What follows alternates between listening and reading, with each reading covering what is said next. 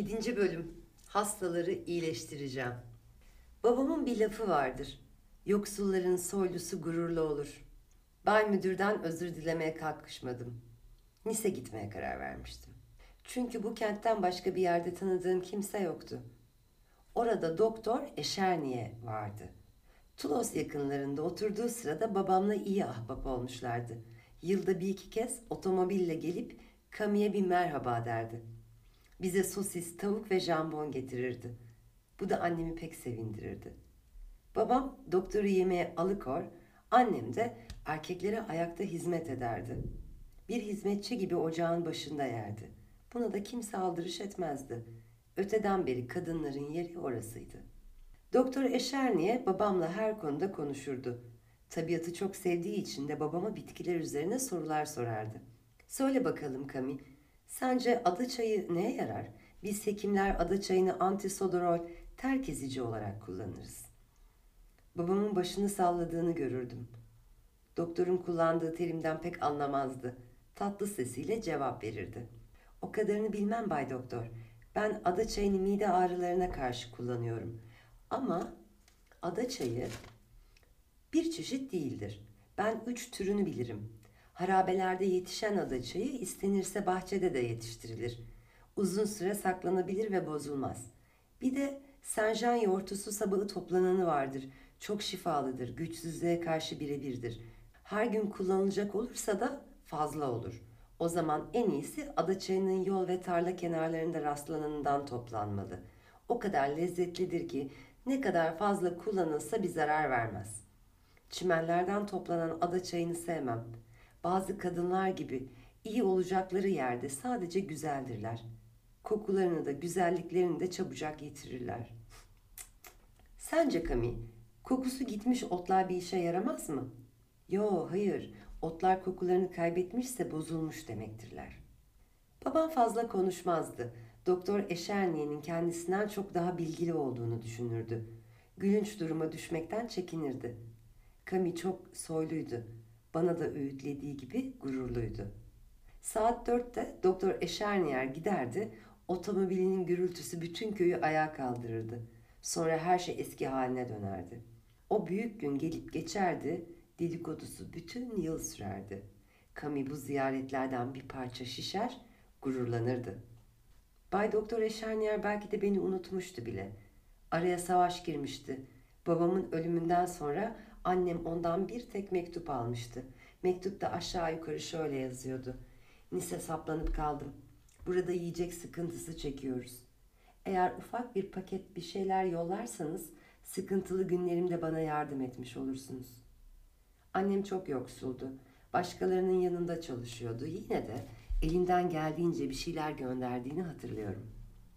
Doktorun Nice'deki adresini saklamıştım. Şoven Caddesi numara 3. Benim için Bay Eşerniyer babamın dostuydu ve bir doktordu. Bu iki nedenle ondan bir öğüt isteyebilirdim. Kararım kesindi. İçimden bir ses gelmişti. Ne istediğimi, ne yapacağımı biliyordum artık. Tedavicilik yapacaktım. Babam istemiş ve yapmıştı. Sağına soluna yardımcı olmuştu. Otların verdiği şifaya hayrandı. Dalgın dalgın ne otlar var bir bilsen der dururdu. Ama otların para getireceğini hiçbir zaman düşünmemişti. O akşam Bergerak'ta tedavicilik işini dört başı mamur gözden geçirmiştim. Şöyle düşünüyordum. Tıp öğrenimi yapamadım. Buna da çok üzgünüm. Peki ama doğru dürüst tanımadığım bitkileri bana kim öğretecek? Hiç kimse. Mesleğinin deneylere dayanan bilgisi yüzyıllardan gelen uygulamalara dayanıyordu. Bana da babamdan geçmişti. Bitkilerin şifalı etkilerinden kuşkum yoktu. Babamın yaptığı tedavilerden bunu kesinlikle öğrenmiştim. İki olaydan güçleniyordum. Hiçbir şey olmadığım halde daha köylü kafamla Amiral Darlan'ı tedavi etmiştim. Çok önemli biri tarafından çağrılmış, adam yerine konmuştum. Bu sayede çekingenliğimden kurtulmuştum. Yeteneklerimi farkında olmaksızın ilk ortaya koyan Darlan olmuştu. Bergerak'ta ise büyük başarı sağlamıştım. Halk bana koşmuş, onları iyi edebildiğim için de hastalarımın sayısı her hafta daha da yükselmişti. Aralarında beni konuşuyorlardı. Bundan daha iyi bir usul yoktu. Bir hastayı iyi edeceksiniz. Sonra bekleyeceksiniz. Geceye kadar düşündüm durdum. Çalışmaktan başka bir hırsım yok. Teşhise dayanan tedaviyi doktorlara bıraktım. Bense onlara şifalı otlar ver, vermekle yetinecektim. Hekimlerin bilgisi var. Benimse ilaçlarım. Pekala işbirliği yapabiliriz. ah Morris. Daha sonraları bu düşüncelerimin temelsiz ve hayalden ibaret olduğunu anlayacaktım. Ama o gün bana pek parlak görünmüştü. Çoban yıldızını görmüşçesine bu düşüncenin peşine takılarak Nis'e gidecektim. En ufak bir bocalama geçirmeden ertesi sabah otlu odamın kapısını çektim ve Nis'e yollandım. Öğleden sonra saat 4'te Marmanda otobüsüne ve oradan da saat 7'de trene bindim. O kadar sabırsızlanmıştım ki trenin her duruşunda koridora çıkıyordum. Tutunduğum bakır parmaklığın kokusunu, trenin çü çü sesini hala duyuyorum. Bu ses yüreğimde atan kana karışıyor gibiydi. Geçtiğimiz kentlerin ışıkları serüvenimin burçlarına benziyordu. O gece kaderime hükmettiğimi sanmıştım. Gerçekten de bunu yapabildim. Sabahleyin varmıştık. Nis bana harikulade görünmüştü. Gardan çıkar çıkmaz güneşle, çiçeklerle ve palmiye ağaçlarıyla karşılaşmıştım. Hiç kuşkusuz bu kentte oturanlar mutlu kişilerdi. 24 yaşındaydım ve biriktirdiğim bütün para cüzdanımdaydı. Dikkatle katlanmış beş tane binlik. Kendime bir oda bile bulmadan elimde valiz doğruca Şoven Caddesi 3 numaraya gittim. Beyaz mermerden o güzel tabelayı okudum. Mesana Kliniği. Klinik şefi Doktor Eşerniye. Doktorun adını mermerde okuma hoşuma gitmişti. Nis'e gelinceye kadar böyle bir şey görmemiştim. Böylesine gösterişli bir tabeladan sonra babamın arkadaşını doktorların kralı gibi bir tahta kurulmuş olarak düşünmüştüm. Ne gezer, her yanı kitaplarla dolu. Orada burada örneklik ilaç şişeleri atılı, kirli, pis bir odaydı. Yorgun ve yaşlı görünüyordu. Beni tanımamıştı. Bu da olağandı. Beni en son gördüğünde 15 yaşlarındaydım. Kendisine kim olduğumu söyledim. Hemen hatırladı. O demek Kami'nin oğlusun sen. Çok güzel. Peki ne yapabilirim senin için? Benim gibi saf değildi. Kendisini aradığıma göre bir şey isteyeceğimi sanmıştı. Ona her şeyi anlattım. Lektur, Montauban, Bergerac, rahatlamıştım. İlk kez birine içimi dökmüştüm. Babamdan yaşlıydı, üstelik doktordu, beni anlardı. Hiç bocalamadan ona niyetimi açıkladım. İşte böyle. Hastalara bakmak istiyorum. Bana hastalarınızdan gönderebileceğinizi sanıyorum. Sen çıldırdın mı? Vah vah, Kami'nin oğlu kafayı sıyırmış. Hastaya bakacakmış. Ama sen doktor değilsin ki. E ama babam da değildi. Yine de hastalara bakardı. Ama o Garave'deydi. Babanı dünya alem tanıyor sayıyordu. Evet ayak banyolarının iyi gelmediğini iddia edecek değilim. Ama ciddi bir iş değildi bu. Burada otlarınla millete gülünç olursun. Nice, Fransa'nın kilometre başına en fazla doktor isabet eden kentidir. Onlarla yarışmak için elinde diploman bile yok. Kendini köyde mi sandın? Adın neydi bakayım senin? Morris. Dinle beni Morris. Ben çok zengin değilim. İşte sana 50 frank. Hemen bu akşamdan tez yok trene atla, doğru gidip müdürden özür dile. Yapacağın en iyi şey bu. Sonra bana teşekkür edersin. Hayır, teşekkür ederim doktor. Bana yardım etmek istemediniz ne yapalım? Kendi işimi kendim hallederim. Bak pişman olursun. Niste kaybolur gidersin. Geri dönemezdim. Bu tür sözler ne kadar akıllıca görülürse görülsün beni yolumdan çeviremezdi. Kararım karardı. Burnumun doğrusuna gideceğimi çok iyi biliyordum. Ne iyi yapmışsın Morris. Hayatım boyunca inancımı sonuna kadar yürütmüşümdür. Engeller, çatışmalar, hafifinden ağrından darbeler, babamın şu sözlerle bana çizdiği yoldan gitmemi önleyememişti. Hayatını başkaları için harcayan insan onu kazanmış olur. Babamın felsefesi buydu. Benimki de bu oldu. Doktor Eşerniyer beni başından sağmıştı. Ben de onun yardımından vazgeçmiştim. Beni suçladıkları biçimde gizli hekimliği aklımdan bile geçirmemiştim. Tabipler odası ve sendika yönetmeliklerinden haberim yoktu. Ama birbirimizi tanımamız için aradan çok zaman geçmeyecekti. Hava çok güzel, gökyüzü parlıyordu. Göğsüm umutla kabarmış, kafamda yığınla plan, restiknak pozunda kente arşınlıyordum. Nis benimdi sanki. Yapacağım ilk iş müşterilerimi kabul edebileceğim elverişli bir yer bulmaktı. Rul Oteli'nin taraçasında ayaklarımın dibinde valizim, bir yandan kahvemi içip bir yandan da Nis Matin gazetesinin küçük ilanlarında kiralık bir yer araştırdığımı hiç unutmam. Orkestra çalıyordu. İnsanlar çok şık giyinmişlerdi. Lüksün ne olduğunu nihayet öğrenmiştim. Bir kahveye verdiğim parayla Bergerak'ta karnımı bir güzel doyurabilirdim. Yanlış yere gelmiştim. Buralar bana göre değildi. Pek de umut etmemiştim ya. O gün hiçbir şey benim için pahalı değildi. Keyfim yerinde Durante Bulvarı 5 numaraya gittim.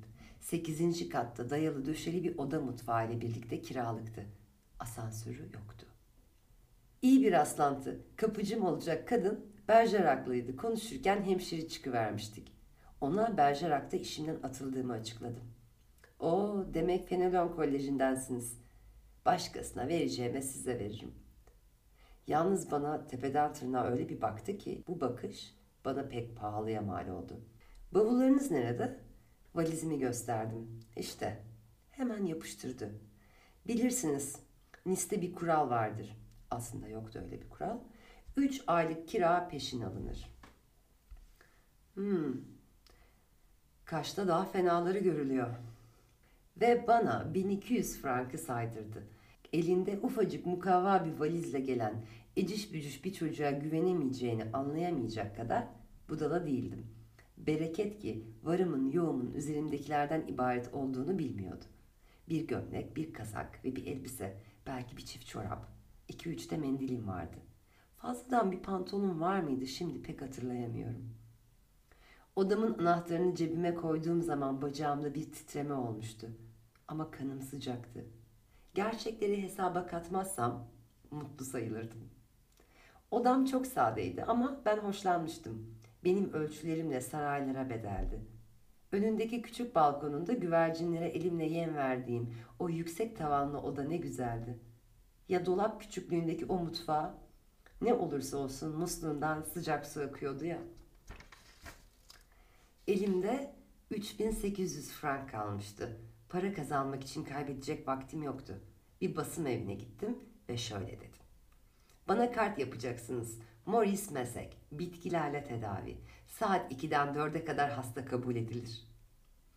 Kartlardan birini kapımın üzerine raptiyeledim. Geri çekilip bir baktım, şahaneydi. Bakırdan bir tabela yaptırmayı düşünmemiş değildim ama bu bir parça fazla olacaktı.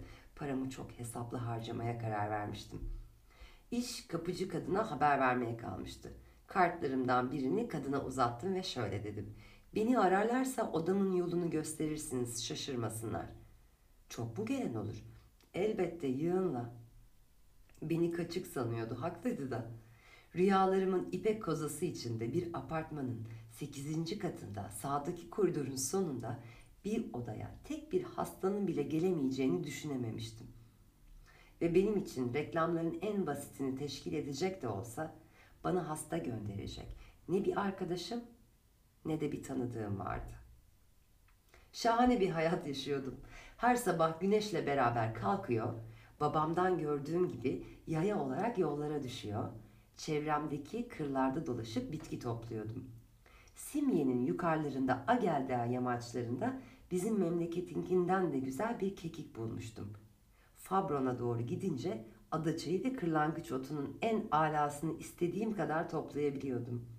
Bomet ve Laterne de gidiyordum. Luke yıllarında erkek sakalı ve sarı düğün çiçeğinin alası vardı. Nice çevresindeki kırların bitkileri fena değildi. Jers'tekilere oranla zayıf ama sonraları Paris dolaylarında yetiştirmeye çalıştıklarıma göre çok üstündü. Onları büyük bir titizlikle seçerek topluyordum. Çok narinlerini, fazla olmuşlarını, içi geçmişleri bırakıyordum. Aradan 14 yıl geçmişti. Hala babamın elleriyle çalışıyordum. Bütün gezilerimde kırmızı güllere rastlıyordum.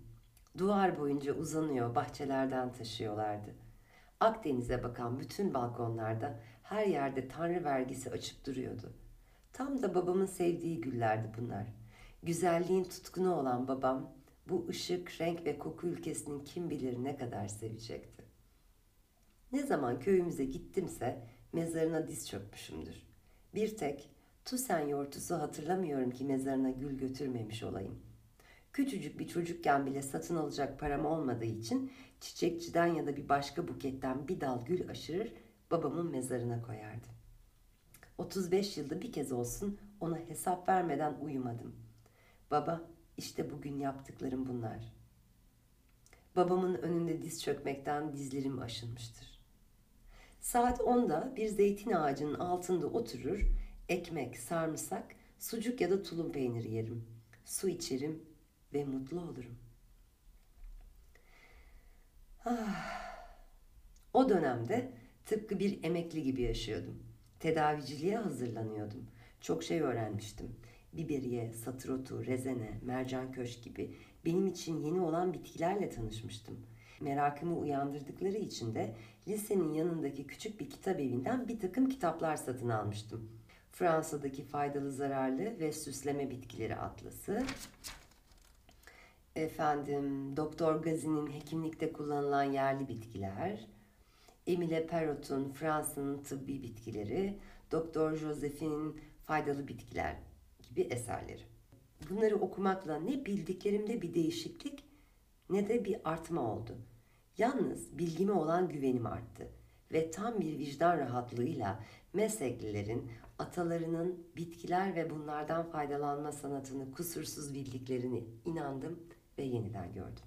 Balkonumda kitap okurken kulağım kirişteydi. Kapımın vurulmasını bekliyordum. Zira beni arayacaklarına hala inanıyordum. Topladığım bitkileri balkona yerleştirmiştim. Mutfakta onlardan ilaç hazırlıyor, üzeri etiketli şişelere koyuyordum.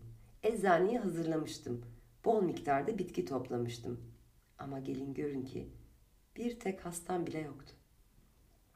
Zaman geçiyor, param eriyordu. Doğrusu ya çok az kalmıştı. Garda valiz taşımaya karar verdim.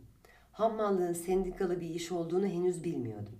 İşi öğrenmek ve çevreyi tanımak için istasyonda yaptığım soruşturmayla cebi en şişkinlerin bindiği en lüks trenin mavi tren olduğunu öğrendim. Doğru treni karşılamaya gittim. Omzuma da valizleri alınca gardan otele ya da arabaya taşımaya koyuldum. Hammallığın heveslisi fazla olmadığı için ne istesem veriyorlardı. Belki fazla bir para değildi ama bana göre yine de çoktu. Sendikalı hamallar başlarında özel kasket taşıyorlar, göğüslerine de madeni bir etiket takıyorlardı. Aldığım paradan kendilerine de pay istiyorlar, beni sarı işçi olarak hor görüyorlardı. Onları dinleyecek olursanız hepsinin de ailesi kalabalıktı ve onların ekmek parasıyla oynuyordum. Sonunda da kanun ve kurallara dayanarak beni istasyondan kovdular. Bana büyük otellere git en iyisi bu demişlerdi. Gitmemle oradan kovulmam da bir oldu. Otelin bütün işçilerini karşımda bulmuştum. Komiler, şoförler, kapıcılar. Bahşişlerinden olurlarmış. Üstelik otele de yakışmıyormuşum. Ünlü Negrosko otelinin kapıcısı ise beni yukarıdan aşağı süzdü. Miskin seni. Dilencilik ha, aşağılık mendebur. Aklı sıra bana lügat paralıyordu. Üstelik ayağımı otelden içeri sokarsam kıçıma bir tekme indireceğini de ilave etmişti. Biri aynı otele benim müşteri sıfatıyla geleceğimi söylemiş olsaydı acaba hangimiz şaşırırdık diye düşünüyorum bazen. Sözün kısası günlük kuru ekmeğimi elde etmek için bütün kaynaklar kurumuştu. Yedinci bölümün sonu.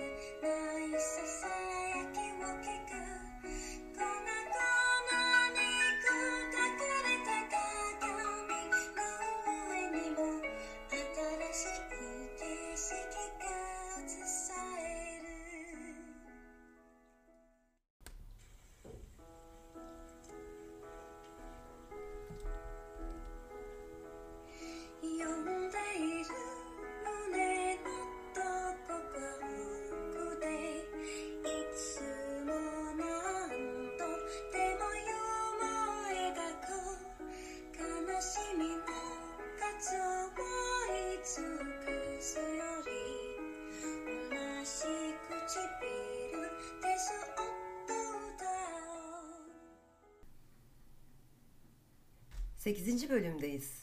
Üste para vererek tedavi. Ama hatırlayalım araya bir ada çayı bölümü aldığımız için 7. bölüm belki uzakta kaldı. 7. bölümün sonunda Morris tren garında hammallık yapmaya karar vermişti parası bittiği için. Ama tren garının diğer e, sendikalı hammalları onu oradan dışlamışlardı. Otele doğru yönlendirmişlerdi. Otelin güvenliği de onu şutlamıştı oradan. Ve şöyle bitirmişti bölümün sonunu. Sözün kısası günlük kuru ekmeğimi elde etmek için bütün kaynaklar kurumuştu demişti. Şimdi 8. bölümümü Canım Tekinciğimin çalışma masasında Meis'e karşı yapıyorum. Evde de bir sürü kedimiz var. Kedilerle birlikte. Hatta eve ait olmayan, evde yaşamayan birkaç kedi bile almış olabilirim içeriye. Ve Tekin'in dolabında muhteşem bir çay buldum. Hindistan'ın siyah çikolatalı çayı diye geçiyor. Onu demledim içiyorum ve tadı muhteşem. Teşekkür ederim Tekin'cim. Sağ ol çalışma masını benimle paylaştığın için. Evet bakalım Morris bu bölümde neler yapmış. Bana 3-5 kuruş kazandıran valizleri taşıdığım sırada Demiryolu Köprüsü'nün altındaki Zafer Bulvarı ile Masena Bulvarı'nı birleştiren geçitte dilencilik yapan serseri şovumun önünden geçerdim. Geçit yazın en güneşli gününde bile mağaraya benzeyen upuzun bir tüneldi. Rutubet, tuz ve sidik kokardı. Üstünden tren geçtikçe de sallanırdı. Geçit alem bir yerdi doğrusu. İşsizler, dilenciler, üçkağıtçılar hep burada toplanırdı. Hepsi birbirinden rezil kimselerdi. Hepsini de şom yönetirdi. Dilenmezdi, payını alırdı. El yaşlarındaydı. Sıska ve pisti. Upuzun bir sakalı, koskoca da bir şapkası vardı. O şapkayı kafasından hiç çıkartmazdı. Herkes onu tanırdı. Kentin özelliklerinden biri gibiydi. Bol para verirlerdi. Nice'de dilencilik iyi bir işti. Şom o kadar zengin olmuştu ki sonunda servetini kuruş kuruş topladığı o köprünün altında bundan 5-6 yıl önce öldürüldü. Önünden geçerken başkalarında olmayan bu üstünlüğünden dolayı onu selamlardım. Hatta bir gün ona sordum. Size neden şom diyorlar? Şişemden ötürü. Bir cebinde bir litrelik kırmızı şarap şişesi, ötekinde de şom şişesi çıkardı. Şom şişesi karaciğer ilacıymış. Bu onun ilacıydı. Hiç durmadan kafayı çektiği için hastalanınca şarap yerine şoma asılıyormuş. Tecrübeli bir adamdı. Yaşamasını biliyordu. Her işi de planlıydı. Dinlenme zamanı gelince ayağa kalkar tünelden çıkardı. Nereye gideceğini de bilirdi. Ama ben bilmezdim. Negrosko otelinin kapıcısından dersimizi alınca gidip Şom'u buldum. Bay Şom, nerede yemek yiyeceğimi bilmiyorum. Ne kadar pis olursa olsun benden yaşlıydı. Bu yüzden ve biraz da saydığımdan ona bay derdim. Kirli şapkasının kenarını kaldırdı, saçlarının dibini kaşıdı, bana baktı ve peşimden gel dedi. Böylece Yardım Derneği'nin aş ocağını buldum. Şom'la karşılıklı masaya oturduk. Nereden geldiğini, kim olduğunu bilmiyordum. Hayatını kimseye anlatmazdı. Yalnız dikkatimi çeken bir şey vardı. Kibar insanlar gibi canına yandığımın diye sövüyordu. Her tarafında kuru egzama vardı. Elleri, yüzü yarayla doluydu. Yemek yerken boyuna kaşınıyor, yarasının kabukları pul pul dökülüyordu. Çok iğrenç bir manzaraydı. Midem bulanıyordu. Kendisine sordum. Sizi tedavi etmemi ister misiniz Bay Şom? Başını bile kaldırmadı. Kaşınmasına ve yemesine devam etti. Bay Şom, sizi tedavi etmemi ister misiniz? Bu kez bana baktı. Mavi soğuk gözlerinde valiz taşıyan bu hammal çocuk ne saçmalıyor der gibi bir anlam vardı. Tekrar sordum. Bay Şom, sizi tedavi etmemi ister misiniz? Bak oğul, ben akşamları hastanede yatarım. Hemşireler denemedik, ilaç bırakmadılar. Ellerinden geleni yaptılar. Mavisinden yeşilinden, menekşesinden de her renkten merhem sürdüler. Kaç doktora muayene oldum. Benim egzama hayat boyu sırtıma yapışıp kalacak. Ben mezara, o mezara. Bir de beni tedavi etmeye kalkışıyorsun. Doktor musun? Değilsin. Rahat bırak beni. Ertesi gün yeni bir saldırıya geçtim. Başom, sizi tedavi edeyim mi? Oğlum, git başımdan. Üçüncü gün aklıma bir fikir geldi. Başım, size bir litre şarap alsam evimde içer misiniz? Neden? Tedavi için. Nasıl yani? Bir soruyu cevaplandırmak istemezse nasıl yani derdi. Bana her gelişinizde size bir litre şarap ısmarlayacağım. Olur, o zaman gelirim. Şam'ı iyileştirmek için bu kadar üstelememin nedeni sadece yaralarından iğrendiğim için değildi. Onulmaz egzaması benim için güzel bir deney konusuydu. 1945 yılı Kasım ayının sonunda bir gün sabahleyin erkenden kalktım. Tavuklar gibi erkenden yatar, sabahla birlikte kalkardım. Gece saat 9'dan sonra beni bir esneme alır, ne sokağa çıkabilirdim ne de çalışabilirdim. Şom'un egzamasına karşı saldırı planım hazırdı. Otları masamın üzerine sıralamıştım. Kuruluk ve tazelik derecelerini anlamak için hepsini elden geçirdim. Parmaklarım bir termometrenin sıcaklığı ölçme hassasıyla ıslaklığı ölçebilir, öyle hassastır. Kırlangıç otu yarı taze kullanılır. Bu çok önemlidir. Kökler örneğin ayrık otu tırnakla ezilecek yumuşaklıkta olmalıdır. Saplar genellikle ama her zaman değil kırılabilmelidir.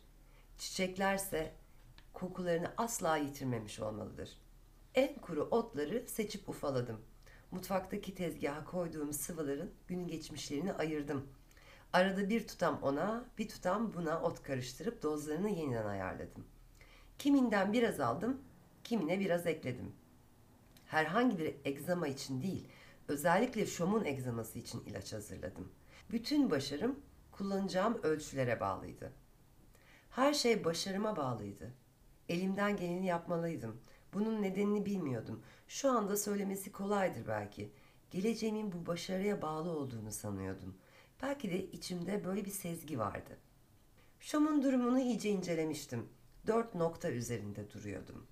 Şimdi Morris burada detaylı anlatacak ama önden söylemek isterim. Egzama rahatsızlığına sahip olanlar Allah şifasını versin. Ama Morris çok önemli bazı kısımlarda, aşamalarda duruyor. Ee, egzamayı içeriden dışarıya doğru nasıl temizleneceğinin aşamaları var. Bunları anlatıyor.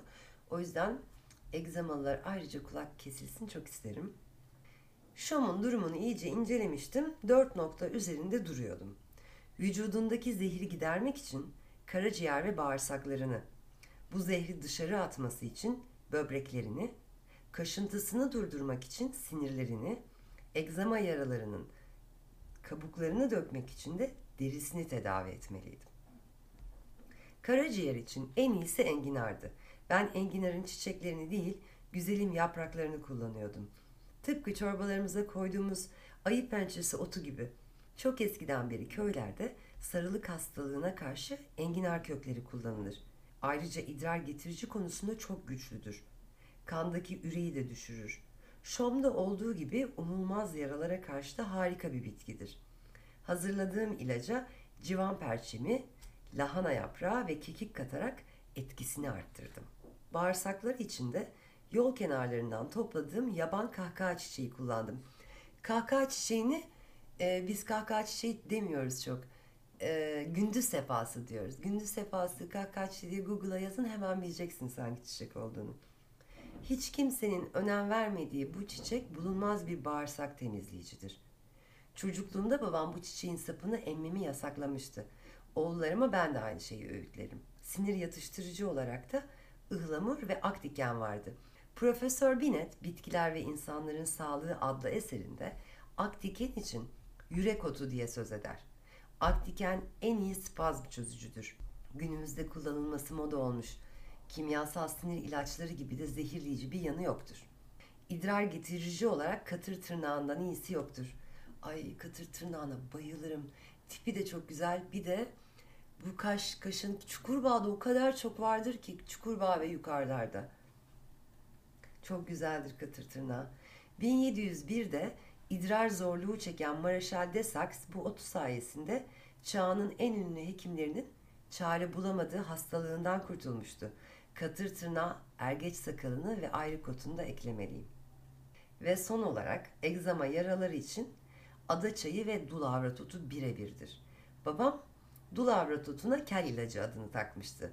Ben de bu otun özellikle köklerini kullanıyorum. Ve ısırgan yaprağını da saymalıyım. Dirilerdeki yaraları temizleme gücü çok yüksektir. Ve hiç kuşkusuz kırlangıç otu da ilaçlar arasında yer alıyor. İdrar söker, safra giderir, sinir yatıştırır ve yaralara, ülsere karşı çok başarıyla kullanılır. Bu ilaçları hazırlarken yeni bir şeyi ortaya koymuş olmuyordum. Babamın bildiklerini ezberime almıştım. Onun yaptıklarına yeni bir katkı bulunmuyordum. Ancak bilinçli bir şekilde çalışıyordum. Tertiplerin nedenini biliyordum. Açık söyleyeyim, Şom için ilaç hazırladığım o gün benden tertiplerimin tıbbi bir açıklamasını isteseler de bunu beceremezdim. Bu bilince ancak yıllarca süren bir çalışmadan sonra vardım.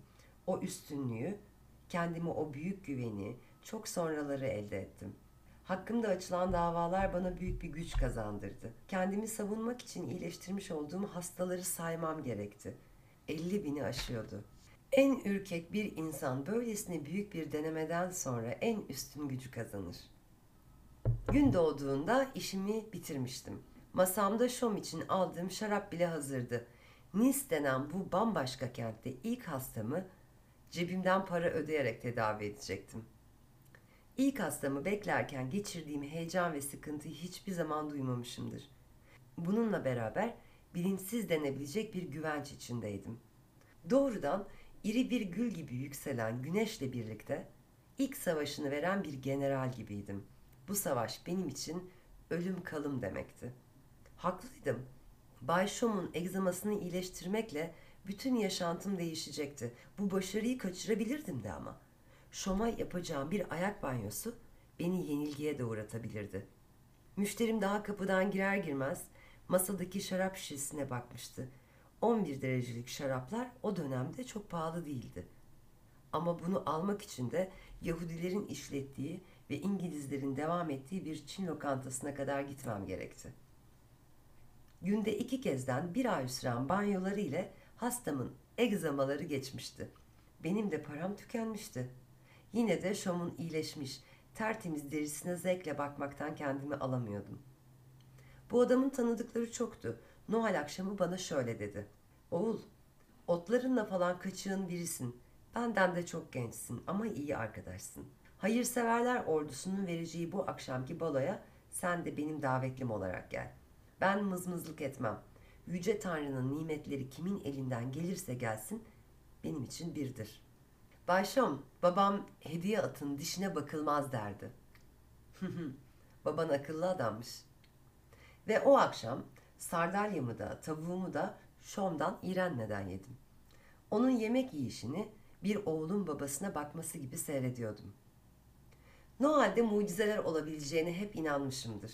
Ama Şom'la olduğum o gece 25 yıl sonra Edgar Ford ve David Rockefeller'la bir yılbaşını beraber geçireceğimiz aklıma bile getirmemiştim. Guadalupe'da Noel sıralarında bir konferanstan sonra Martinik valisi Doplong'da yemeğe davetliydim. Aynı yemekte hazır bulunan başkanlardan Edgar Ford yılbaşını Karave'de beraber geçirmemizi teklif etmişti. En pahalı cinsinden yemekte kaz ciğeri vardı. İyisini bir türlü bulamıyordum. Bana kalırsa Jerstekinden daha iyisi olamazdı. Bana kaz ciğerinden söz etmek, bordolu birine Burgon şarabından laf etmek gibi bir şey olurdu. Başkana bizim oralarda kaz ciğerinin nasıl yapıldığını anlatacağım sırada gözlüklerinin arkasından şaşkınlıkla baktığını gördüm. Morris bak ünlü David Rockefeller işte bu. Milyarderlerle tanışmış birçoklarını tedavi etmiştim. Ama Rockefeller sadece bir milyarder değildi. Bir petrol kuyusu ormanı, ismi masallara geçmiş dolardan bir dağdı. Amerika'nın en büyük efsane ismiydi. Averonlu Rockefeller'la adında bir Fransızın soyundan gelme bu adama büyük bir ilgiyle bakıyordum. Onun da atalarından biri benimki gibi bir köylüydü. Ufak bir rastlantı onları karşılaştırabilirdi de. Bu iki köylüden biri dünyanın en güçlü insanlarından biri olmuştu.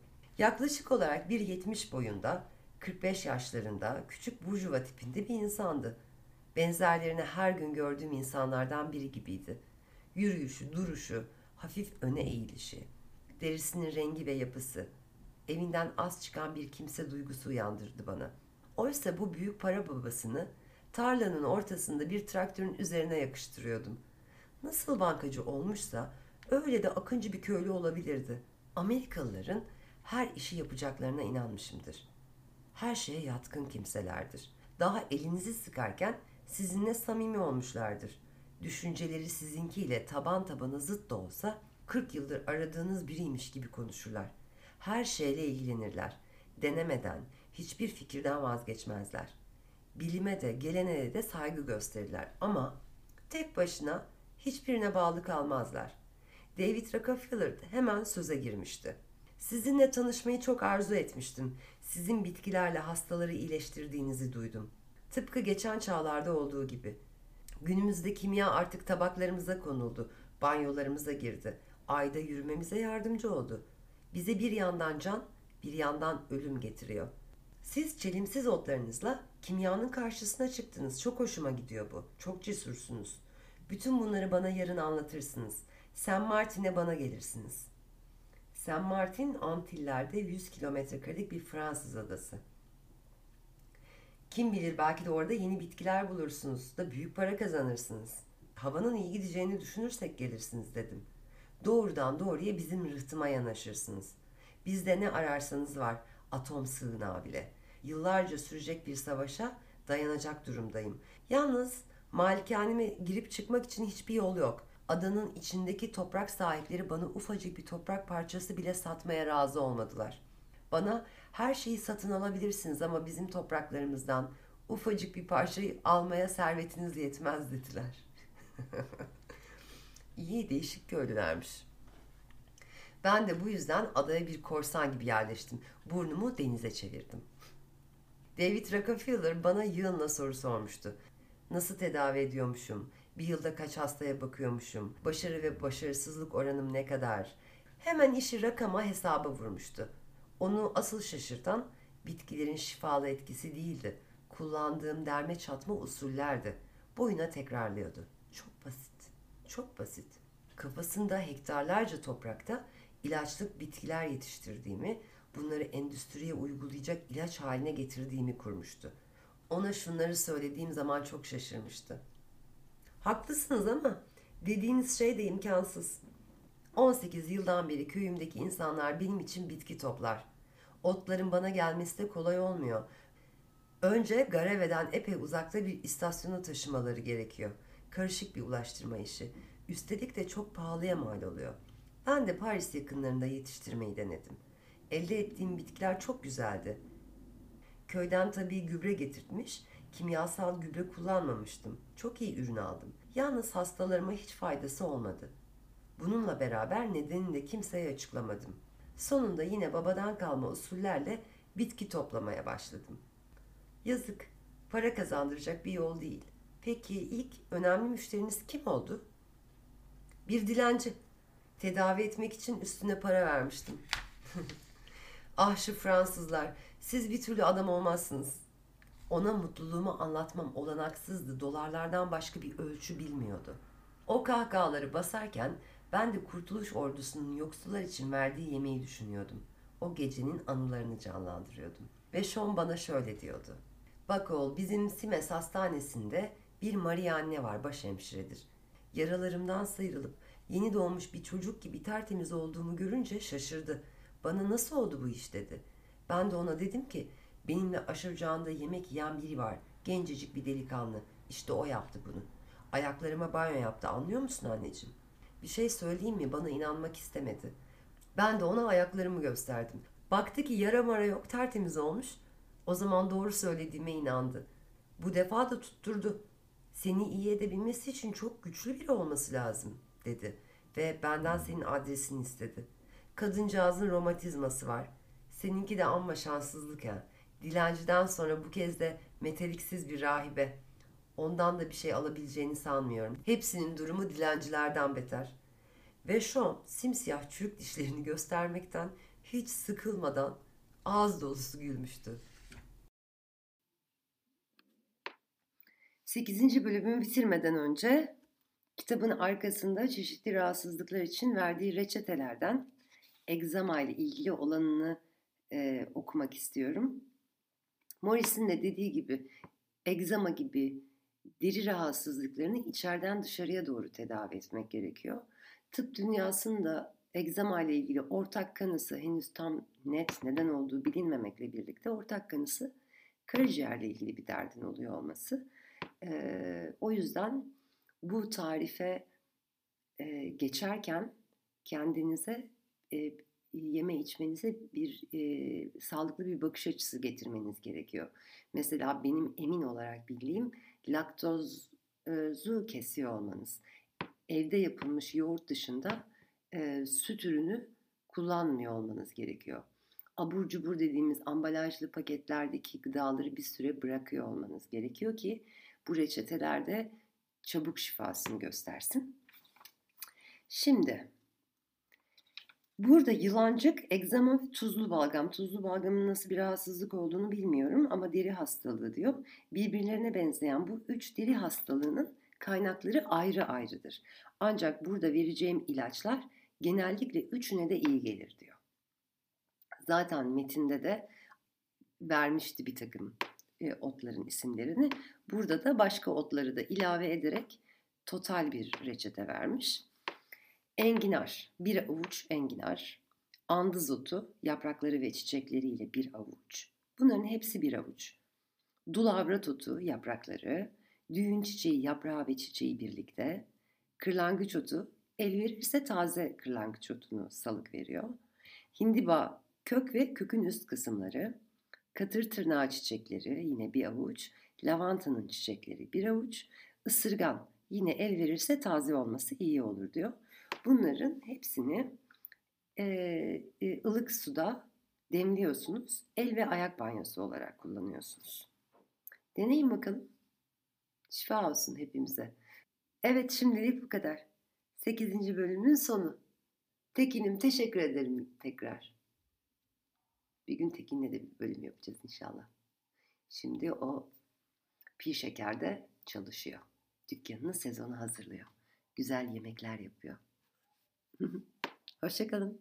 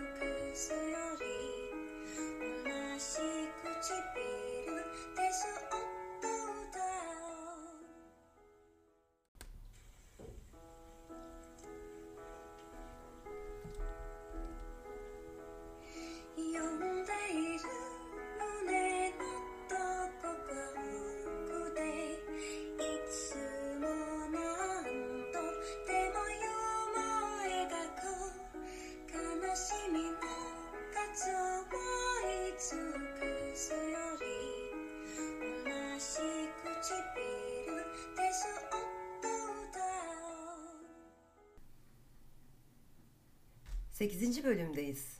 Üste para vererek tedavi. Ama hatırlayalım araya bir ada çayı bölümü aldığımız için 7. bölüm belki uzakta kaldı. 7. bölümün sonunda Morris tren garında hammallık yapmaya karar vermişti parası bittiği için. Ama tren garının diğer e, sendikalı hammalları onu oradan dışlamışlardı. Otele doğru yönlendirmişlerdi. Otelin güvenliği de onu şutlamıştı oradan. Ve şöyle bitirmişti bölümün sonunu. Sözün kısası günlük kuru ekmeğimi elde etmek için bütün kaynaklar kurumuştu demişti. Şimdi 8. bölümümü Canım Tekinciğimin çalışma masasında Meis'e karşı yapıyorum. Evde de bir sürü kedimiz var. Kedilerle birlikte. Hatta eve ait olmayan, evde yaşamayan birkaç kedi bile almış olabilirim içeriye. Ve Tekin'in dolabında muhteşem bir çay buldum. Hindistan'ın siyah çikolatalı çayı diye geçiyor. Onu demledim içiyorum ve tadı muhteşem. Teşekkür ederim Tekin'cim. Sağ ol çalışmamasını benimle paylaştığın için. Evet bakalım Morris bu bölümde neler yapmış. Bana 3-5 kuruş kazandıran valizleri taşıdığım sırada Demiryolu Köprüsü'nün altındaki Zafer Bulvarı ile Masena Bulvarı'nı birleştiren geçitte dilencilik yapan serseri şovumun önünden geçerdim. Geçit yazın en güneşli gününde bile mağaraya benzeyen upuzun bir tüneldi. Rutubet, tuz ve sidik kokardı. Üstünden tren geçtikçe de sallanırdı. Geçit alem bir yerdi doğrusu. İşsizler, dilenciler, üçkağıtçılar hep burada toplanırdı. Hepsi birbirinden rezil kimselerdi. Hepsini de şom yönetirdi. Dilenmezdi, payını alırdı. 50 yaşlarındaydı. Sıska ve pisti. Upuzun bir sakalı, koskoca da bir şapkası vardı. O şapkayı kafasından hiç çıkartmazdı. Herkes onu tanırdı. Kentin özelliklerinden biri gibiydi. Bol para verirlerdi. Nice'de dilencilik iyi bir işti. Şom o kadar zengin olmuştu ki sonunda servetini kuruş kuruş topladığı o köprünün altında. Bundan 5-6 yıl önce öldürüldü. Önünden geçerken başkalarında olmayan bu üstünlüğünden dolayı onu selamlardım. Hatta bir gün ona sordum. Size neden şom diyorlar? Şişemden ötürü. Bir cebinde bir litrelik kırmızı şarap şişesi, ötekinde de şom şişesi çıkardı. Şom şişesi karaciğer ilacıymış. Bu onun ilacıydı. Hiç durmadan kafayı çektiği için hastalanınca şarap yerine şoma asılıyormuş. Tecrübeli bir adamdı. Yaşamasını biliyordu. Her işi de planlıydı. Dinlenme zamanı gelince ayağa kalkar tünelden çıkardı. Nereye gideceğini de bilirdi. Ama ben bilmezdim. Negrosko otelinin kapıcısından dersimizi alınca gidip Şom'u buldum. Bay Şom, nerede yemek yiyeceğimi bilmiyorum. Ne kadar pis olursa olsun benden yaşlıydı. Bu yüzden ve biraz da saydığımdan ona bay derdim. Kirli şapkasının kenarını kaldırdı, saçlarının dibini kaşıdı, bana baktı ve peşimden gel dedi. Böylece Yardım Derneği'nin aş ocağını buldum. Şom'la karşılıklı masaya oturduk. Nereden geldiğini, kim olduğunu bilmiyordum. Hayatını kimseye anlatmazdı. Yalnız dikkatimi çeken bir şey vardı. Kibar insanlar gibi canına yandığımın diye sövüyordu. Her tarafında kuru egzama vardı. Elleri, yüzü yarayla doluydu. Yemek yerken boyuna kaşınıyor, yarasının kabukları pul pul dökülüyordu. Çok iğrenç bir manzaraydı. Midem bulanıyordu. Kendisine sordum. Sizi tedavi etmemi ister misiniz Bay Şom? Başını bile kaldırmadı. Kaşınmasına ve yemesine devam etti. Bay Şom, sizi tedavi etmemi ister misiniz? Bu kez bana baktı. Mavi soğuk gözlerinde valiz taşıyan bu hammal çocuk ne saçmalıyor der gibi bir anlam vardı. Tekrar sordum. Bay Şom, sizi tedavi etmemi ister misiniz? Bak oğul, ben akşamları hastanede yatarım. Hemşireler denemedik, ilaç bırakmadılar. Ellerinden geleni yaptılar. Mavisinden yeşilinden, menekşesinden de her renkten merhem sürdüler. Kaç doktora muayene oldum. Benim egzama hayat boyu sırtıma yapışıp kalacak. Ben mezara, o mezara. Bir de beni tedavi etmeye kalkışıyorsun. Doktor musun? Değilsin. Rahat bırak beni. Ertesi gün yeni bir saldırıya geçtim. Başom, sizi tedavi edeyim mi? Oğlum, git başımdan. Üçüncü gün aklıma bir fikir geldi. Başom, size bir litre şarap alsam evimde içer misiniz? Neden? Tedavi için. Nasıl yani? Bir soruyu cevaplandırmak istemezse nasıl yani derdi. Bana her gelişinizde size bir litre şarap ısmarlayacağım. Olur, o zaman gelirim. Şam'ı iyileştirmek için bu kadar üstelememin nedeni sadece yaralarından iğrendiğim için değildi. Onulmaz egzaması benim için güzel bir deney konusuydu. 1945 yılı Kasım ayının sonunda bir gün sabahleyin erkenden kalktım. Tavuklar gibi erkenden yatar, sabahla birlikte kalkardım. Gece saat 9'dan sonra beni bir esneme alır, ne sokağa çıkabilirdim ne de çalışabilirdim. Şom'un egzamasına karşı saldırı planım hazırdı. Otları masamın üzerine sıralamıştım. Kuruluk ve tazelik derecelerini anlamak için hepsini elden geçirdim. Parmaklarım bir termometrenin sıcaklığı ölçme hassasıyla ıslaklığı ölçebilir. Öyle hassastır. Kırlangıç otu yarı taze kullanılır. Bu çok önemlidir. Kökler örneğin ayrık otu tırnakla ezilecek yumuşaklıkta olmalıdır. Saplar genellikle ama her zaman değil kırılabilmelidir. Çiçeklerse kokularını asla yitirmemiş olmalıdır. En kuru otları seçip ufaladım. Mutfaktaki tezgaha koyduğum sıvıların gün geçmişlerini ayırdım. Arada bir tutam ona, bir tutam buna ot karıştırıp dozlarını yeniden ayarladım. Kiminden biraz aldım, kimine biraz ekledim. Herhangi bir egzama için değil, özellikle şomun egzaması için ilaç hazırladım. Bütün başarım kullanacağım ölçülere bağlıydı. Her şey başarıma bağlıydı. Elimden geleni yapmalıydım. Bunun nedenini bilmiyordum. Şu anda söylemesi kolaydır belki. Geleceğimin bu başarıya bağlı olduğunu sanıyordum. Belki de içimde böyle bir sezgi vardı. Şom'un durumunu iyice incelemiştim. Dört nokta üzerinde duruyordum.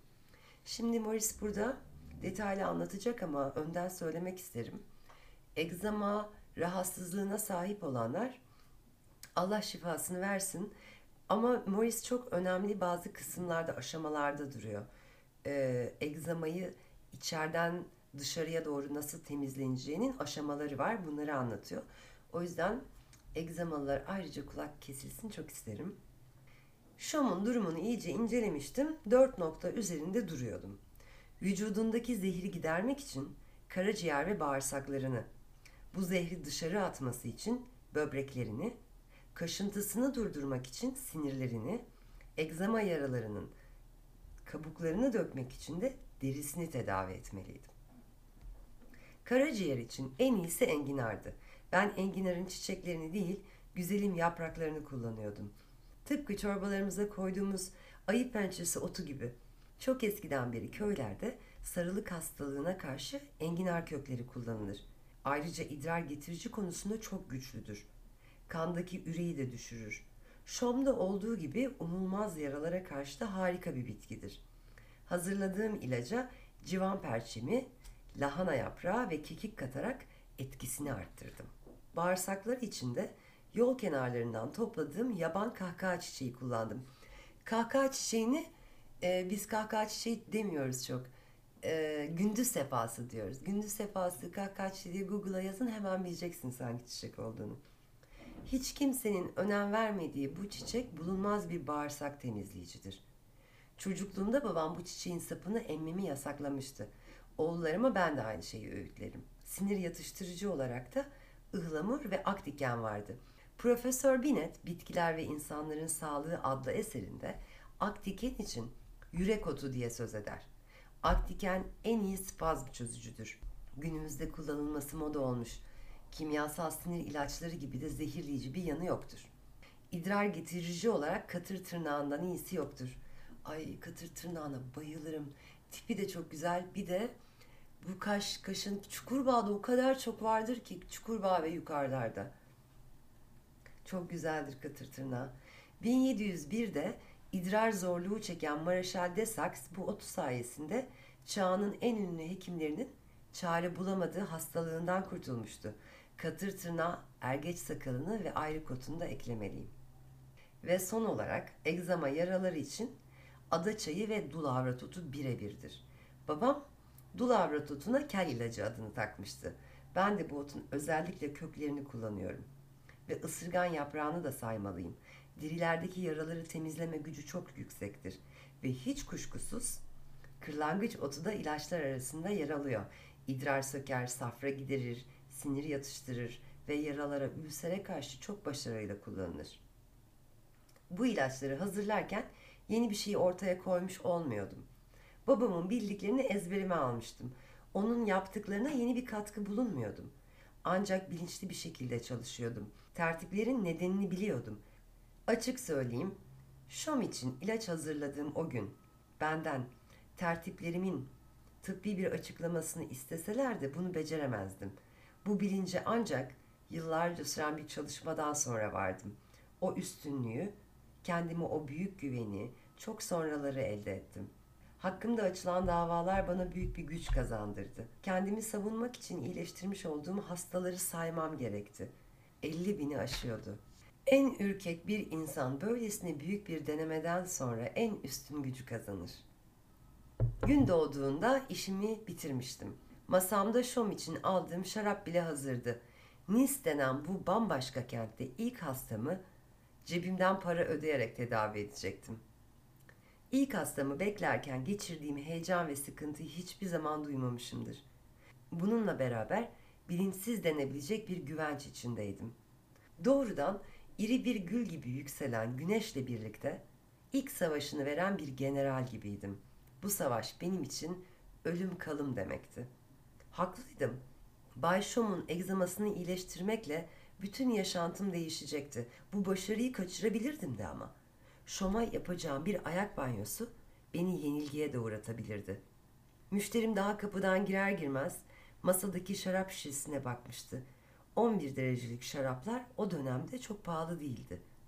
Ama bunu almak için de Yahudilerin işlettiği ve İngilizlerin devam ettiği bir Çin lokantasına kadar gitmem gerekti. Günde iki kezden bir ay süren banyoları ile hastamın egzamaları geçmişti. Benim de param tükenmişti. Yine de Şom'un iyileşmiş, tertemiz derisine zevkle bakmaktan kendimi alamıyordum. Bu adamın tanıdıkları çoktu. Noel akşamı bana şöyle dedi. Oğul, otlarınla falan kaçığın birisin. Benden de çok gençsin ama iyi arkadaşsın. Hayırseverler ordusunun vereceği bu akşamki baloya sen de benim davetlim olarak gel. Ben mızmızlık etmem. Yüce Tanrı'nın nimetleri kimin elinden gelirse gelsin benim için birdir. Bayşam, babam hediye atın dişine bakılmaz derdi. Baban akıllı adammış. Ve o akşam sardalyamı da tavuğumu da Şom'dan İrenne'den yedim. Onun yemek yiyişini bir oğlun babasına bakması gibi seyrediyordum. Noel'de mucizeler olabileceğine hep inanmışımdır. Ama Şom'la olduğum o gece 25 yıl sonra Edgar Ford ve David Rockefeller'la bir yılbaşını beraber geçireceğimiz aklıma bile getirmemiştim. Guadalupe'da Noel sıralarında bir konferanstan sonra Martinik valisi Domplong'da yemeğe davetliydim. Aynı yemekte hazır bulunan başkanlardan Edgar Ford yılbaşını Karave'de beraber geçirmemizi teklif etmişti. En pahalı cinsinden yemekte kaz ciğeri vardı. İyisini bir türlü bulamıyordum. Bana kalırsa Jerstekinden daha iyisi olamazdı. Bana kaz ciğerinden söz etmek, bordolu birine Burgon şarabından laf etmek gibi bir şey olurdu. Başkana bizim oralarda kaz ciğerinin nasıl yapıldığını anlatacağım sırada gözlüklerinin arkasından şaşkınlıkla baktığını gördüm. Morris bak ünlü David Rockefeller işte bu. Milyarderlerle tanışmış birçoklarını tedavi etmiştim. Ama Rockefeller sadece bir milyarder değildi. Bir petrol kuyusu ormanı, ismi masallara geçmiş dolardan bir dağdı. Amerika'nın en büyük efsane ismiydi. Averonlu Rockefeller'la adında bir Fransızın soyundan gelme bu adama büyük bir ilgiyle bakıyordum. Onun da atalarından biri benimki gibi bir köylüydü. Ufak bir rastlantı onları karşılaştırabilirdi de. Bu iki köylüden biri dünyanın en güçlü insanlarından biri olmuştu. Yaklaşık olarak 1.70 boyunda, 45 yaşlarında, küçük burjuva tipinde bir insandı. Benzerlerini her gün gördüğüm insanlardan biri gibiydi. Yürüyüşü, duruşu, hafif öne eğilişi, derisinin rengi ve yapısı, evinden az çıkan bir kimse duygusu uyandırdı bana. Oysa bu büyük para babasını tarlanın ortasında bir traktörün üzerine yakıştırıyordum. Nasıl bankacı olmuşsa öyle de akıncı bir köylü olabilirdi. Amerikalıların her işi yapacaklarına inanmışımdır. Her şeye yatkın kimselerdir. Daha elinizi sıkarken sizinle samimi olmuşlardır. Düşünceleri sizinkiyle taban tabana zıt da olsa 40 yıldır aradığınız biriymiş gibi konuşurlar. Her şeyle ilgilenirler. Denemeden, hiçbir fikirden vazgeçmezler. Bilime de, geleneğe de saygı gösterirler. Ama tek başına hiçbirine bağlı kalmazlar. David Rockefeller hemen söze girmişti. Sizinle tanışmayı çok arzu etmiştim. Sizin bitkilerle hastaları iyileştirdiğinizi duydum. Tıpkı geçen çağlarda olduğu gibi. Günümüzde kimya artık tabaklarımıza konuldu, banyolarımıza girdi. Ayda yürümemize yardımcı oldu. Bize bir yandan can, bir yandan ölüm getiriyor. Siz çelimsiz otlarınızla kimyanın karşısına çıktınız. Çok hoşuma gidiyor bu. Çok cesursunuz. Bütün bunları bana yarın anlatırsınız. San Martin'e bana gelirsiniz. San Martin Antiller'de 100 kilometre karelik bir Fransız adası. Kim bilir belki de orada yeni bitkiler bulursunuz da büyük para kazanırsınız. Havanın iyi gideceğini düşünürsek gelirsiniz dedim. Doğrudan doğruya bizim rıhtıma yanaşırsınız. Bizde ne ararsanız var, atom sığınağı bile. Yıllarca sürecek bir savaşa dayanacak durumdayım. Yalnız malikaneme girip çıkmak için hiçbir yol yok. Adanın içindeki toprak sahipleri bana ufacık bir toprak parçası bile satmaya razı olmadılar. Bana her şeyi satın alabilirsiniz ama bizim topraklarımızdan ufacık bir parçayı almaya servetiniz yetmez dediler. İyi değişik köylülermiş. Ben de bu yüzden adaya bir korsan gibi yerleştim. Burnumu denize çevirdim. David Rockefeller bana yığınla soru sormuştu. Nasıl tedavi ediyormuşum? Bir yılda kaç hastaya bakıyormuşum? Başarı ve başarısızlık oranım ne kadar? Hemen işi rakama hesaba vurmuştu. Onu asıl şaşırtan bitkilerin şifalı etkisi değildi. Kullandığım derme çatma usullerdi. Boyuna tekrarlıyordu. Çok basit. Çok basit. Kafasında hektarlarca toprakta ilaçlık bitkiler yetiştirdiğimi, bunları endüstriye uygulayacak ilaç haline getirdiğimi kurmuştu. Ona şunları söylediğim zaman çok şaşırmıştı. Haklısınız ama dediğiniz şey de imkansız. 18 yıldan beri köyümdeki insanlar benim için bitki toplar. Otların bana gelmesi de kolay olmuyor. Önce Gareve'den epey uzakta bir istasyona taşımaları gerekiyor. Karışık bir ulaştırma işi. Üstelik de çok pahalıya mal oluyor. Ben de Paris yakınlarında yetiştirmeyi denedim. Elde ettiğim bitkiler çok güzeldi. Köyden tabii gübre getirtmiş, kimyasal gübre kullanmamıştım. Çok iyi ürün aldım. Yalnız hastalarıma hiç faydası olmadı. Bununla beraber nedenini de kimseye açıklamadım. Sonunda yine babadan kalma usullerle bitki toplamaya başladım. Yazık, para kazandıracak bir yol değil. Peki ilk önemli müşteriniz kim oldu? Bir dilenci. Tedavi etmek için üstüne para vermiştim. ah şu Fransızlar, siz bir türlü adam olmazsınız. Ona mutluluğumu anlatmam olanaksızdı. Dolarlardan başka bir ölçü bilmiyordu. O kahkahaları basarken ben de Kurtuluş Ordusu'nun yoksullar için verdiği yemeği düşünüyordum. O gecenin anılarını canlandırıyordum. Ve Sean bana şöyle diyordu. Bak oğul bizim Simes hastanesinde bir Maria anne var başhemşiredir.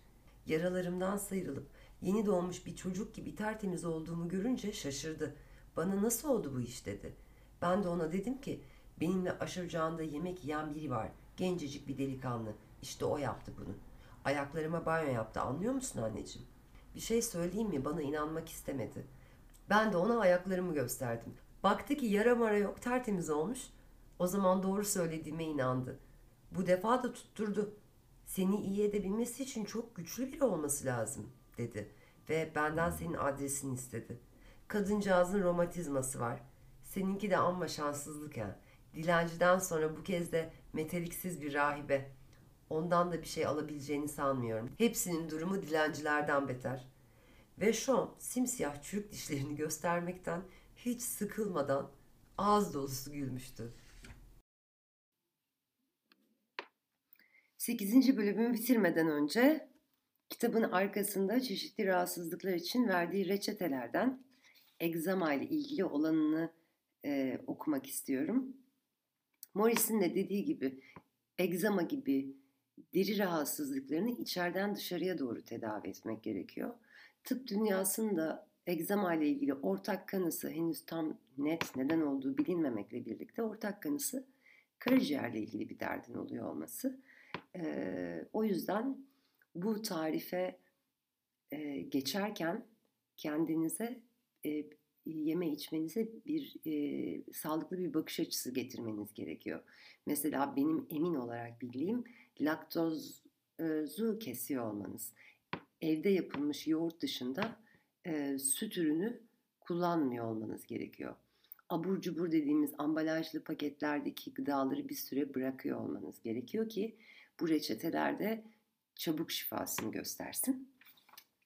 Şimdi Burada yılancık, egzama tuzlu balgam. Tuzlu balgamın nasıl bir rahatsızlık olduğunu bilmiyorum ama deri hastalığı diyor. Birbirlerine benzeyen bu üç deri hastalığının kaynakları ayrı ayrıdır.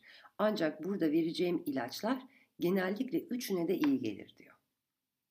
Zaten metinde de vermişti bir takım e, otların isimlerini.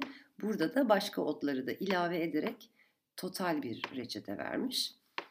Enginar, bir avuç enginar, andız otu, yaprakları ve çiçekleriyle bir avuç. Bunların hepsi bir avuç.